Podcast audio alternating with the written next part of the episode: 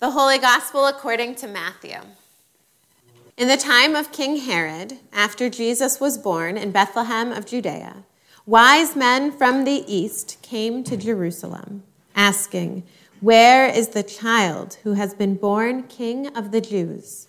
For we observed his star at its rising and have come to pay him homage.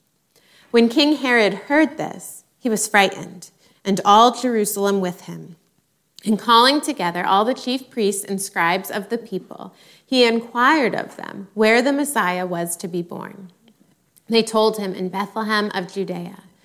For so it has been written by the prophet, and you, Bethlehem, in the land of Judah, are by no means the least among the rulers of Judah. For, for from you shall come a ruler who is to shepherd my people Israel. Then Herod secretly called for the wise men and learned from them the exact time when the star had appeared. Then he sent them to Bethlehem, saying, Go and search diligently for the child, and when you have found him, bring me word, so that I may also go and pay him homage. When they had heard the king, they set out, and there ahead of them went the star that they had seen at its rising, until it stopped over the place where the child was. When they saw that the star had stopped, they were overwhelmed with joy. On entering the house, they saw the child with Mary, his mother. They knelt down and paid him homage. Then, opening their treasure chests, they offered him gifts of gold, frankincense, and myrrh. And having been warned in a dream not to return to Herod, they left for their own country by another road. The Gospel of the Lord. If you're new to Emmanuel, then I should share. There's a strange tradition here, and you should be aware. The first Sunday of the year, in fair weather, rain, or snow, a pastor writes a sermon that rhymes just so. Did I start this tradition? No, it was before my time. According to legend, it was Pastor Dan who first loved rhyme. I was worried I'd feel silly, but I gave it a try, then did it again when the next New Year's rolled by. And now this sermon makes three in my repertoire as I share the story of those who followed the star. According to Scripture, the Gospel of Matthew, starting with the beginning of chapter 2. Those who studied celestial bodies by night saw a birth announcement revealed with a luminary so bright. They thought they must go at once, for the star is rising, and it will lead the way to a king most surprising. Here's where things get interesting, or perhaps just mysterious. Who were these people with such star reading experience? Were they magi, pilgrims, wise people, or rulers? Were they astronomers, Persian priests, or spiritual seekers? They could interpret God's sign, chit chat with a king, explore hundreds of miles, devote years to traveling.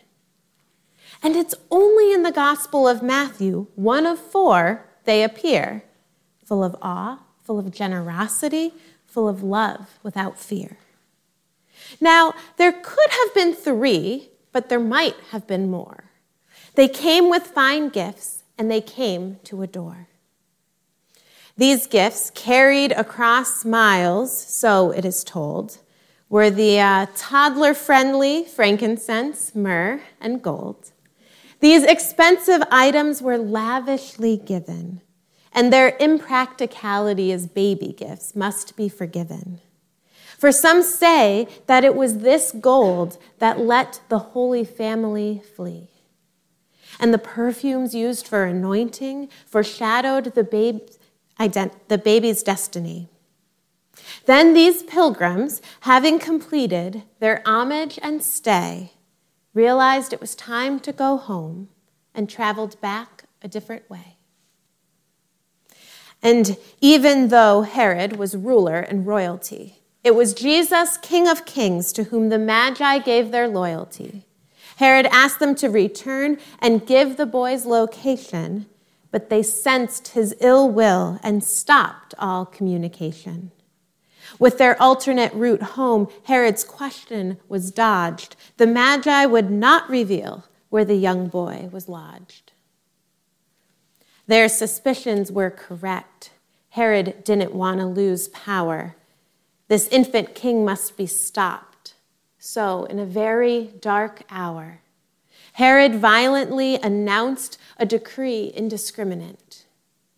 The death of all children under two would be imminent. There was nothing the wise men could do to stop his rage and his violence. And now we remember the death of those holy innocents. This is a reminder that the good news was not always well received. Some were frightened, some were angry, some couldn't believe. For those at the top who ruled with power and might didn't want the world to change or this order set right. Herod didn't want justice, peace, mercy, or love. He rejected this gift sent from heaven above. Despite Herod's attempt, Jesus survived. And when he came of age, his ministry thrived. Jesus proclaimed God's abundant love and forgiveness for all, showed a new way to live, inviting people to follow his call. Heal the sick, feed the poor, treat others as you would be treated. And then with the cross, his work was completed a king who would die so that all others would live, a king who forgave us so we could forgive. To live without hate, to live helping others, to live without fear, all people as siblings, sisters, and brothers. To work for justice and fairness and mercy and peace, to love and care for one another, and for that love to increase. God is still at work. We are still bringing heaven to earth, continuing what was started at our dear Savior's birth.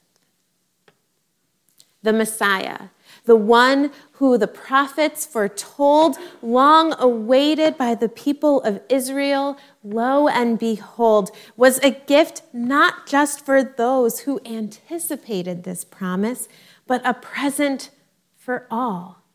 God's presence upon us. This once local news shared worldwide with a star. Good news for God's people, all people, near and far. Not just for one time, not just in one place, but for then and for now and the whole human race.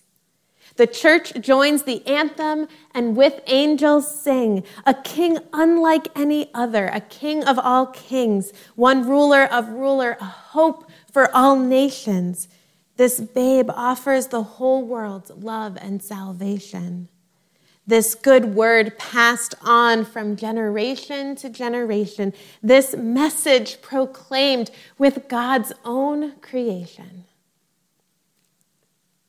Ah, you see, on this blessed epiphany, the star proclaims a king born for you and for me. For we are that Gentile mission Paul wrote about, and our baptism claims us if we had any doubt. Now, by faith, we are led to be God's hands and feet, to show God's love to all of the people we meet.